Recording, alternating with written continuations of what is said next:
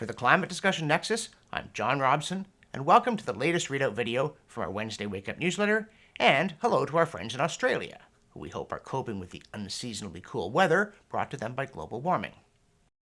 This week, our newsletter starts out by observing that looming energy shortages in California are a kind of reality thing that can't be brushed aside by insulting people as deniers. And in the end, despite all the heated rhetoric, including misleading claims about who's getting all the funding, the tortoise of truth will defeat the hare of confusion and abuse here, as it usually does. For instance, creating energy shortages in places as wealthy and energy rich as California or Texas demonstrates to the public that much that's being said about alternative energy is untrue. Not to mention various claims that if we had less energy, we'd actually live healthier, happier lifestyles. Those claims are being exposed as callous and hypocritical, as well as false. But enough of Earth. Let's visit Jupiter, especially as we're all mighty sick of lockdowns. Quanta magazine just reported that, quote, Jupiter and Saturn should be freezing cold. Instead, they're hot. Researchers now know why, end quote. And it's a bit much, though it's typical of our times, that the story would claim that after nearly half a century of confusion since the first Voyager flybys, someone just shouted Eureka, and now they know all about how solar wind interacts with Jupiter's and Saturn's own magnetic fields.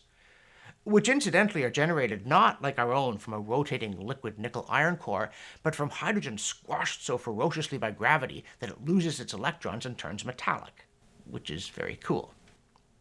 Now, you may think we're lost in space here, or making hip references that are desperately out of date, because these planets are far away and hard to get to and really dangerous, so of course we know less about them than our home planet.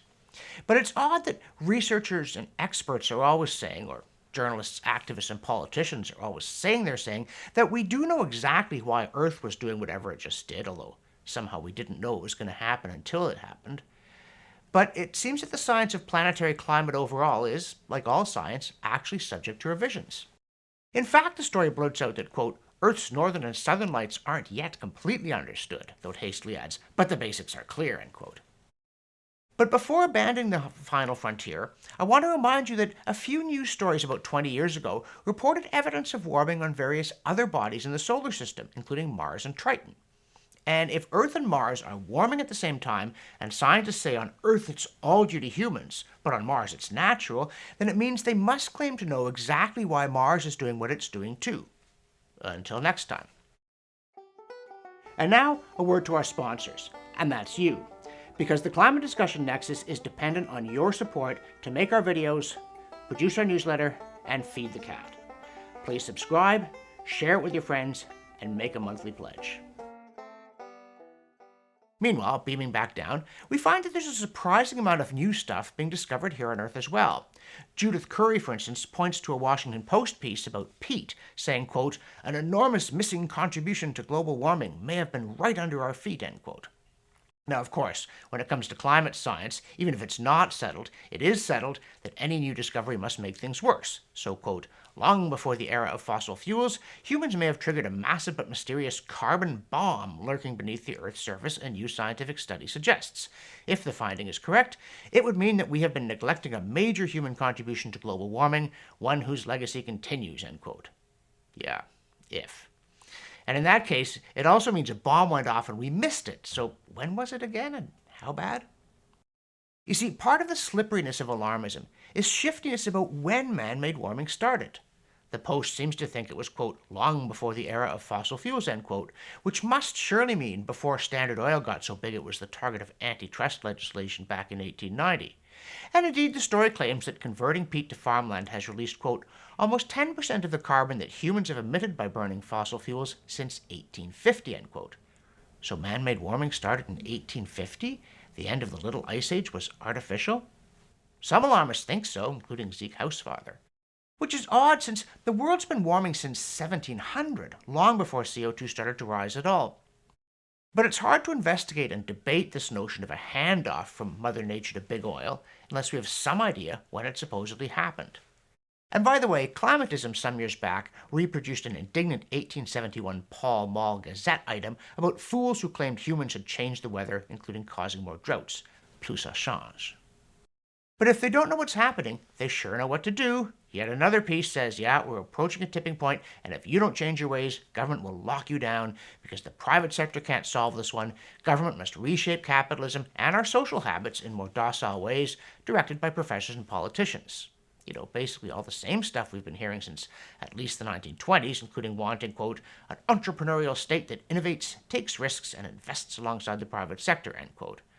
Yeah, that sure worked well in the 1970s when the problem was overpopulation or resource depletion or some such, and in the 1930s when it was unemployment, and it will doubtless work brilliantly in 2050 to resolve whatever crisis then looms. Again, tout ça change. Though speaking of change, shortly after the International Energy Agency's famous, or infamous, set of demands to get rid of fossil fuels, Mark Milke observed a very different message from a famous international body urging seedy or nasty regimes to crank up oil production. And who might these irresponsible planet trashing deniers be? Why, it's the IEA. But if the climate debate's giving you a headache, relax. The New York Times assures you it's over this time for sure. Quote, For years, young Republicans have been telling their party that the GOP's denial of climate change was unacceptable. Party leaders are finally starting to listen, end quote. Oh, really? And here we thought the governor of Texas just signed a bill into law saying the state would divest from firms that divested from fossil fuels. But still, the voice of youth, uncontaminated by experience, echoes through the halls of the Times and the BBC, which says young people subjected to endless climate doom and gloom from uh, the media are suffering a mental health crisis and need empowering support, which just possibly they'd be more likely to find in the GOP than the BBC. We also bring you a serious racket thanks to diatoms, these single celled algae organisms that make up nearly half the living matter in the ocean. Despite being able to talk, chirp, or anything else, they tell a story because they're used as proxies for sea surface temperature and ice cover.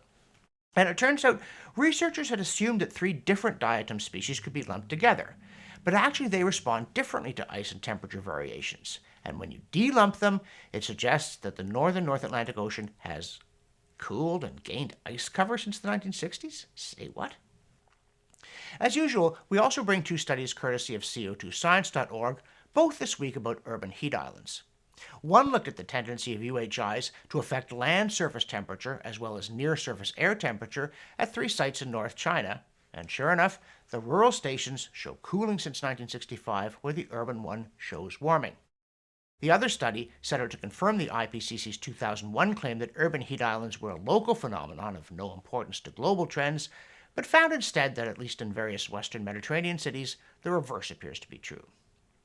Now, of course, if climate science were real science, its champions would be keen to probe potential weaknesses in their data rather than hiding them.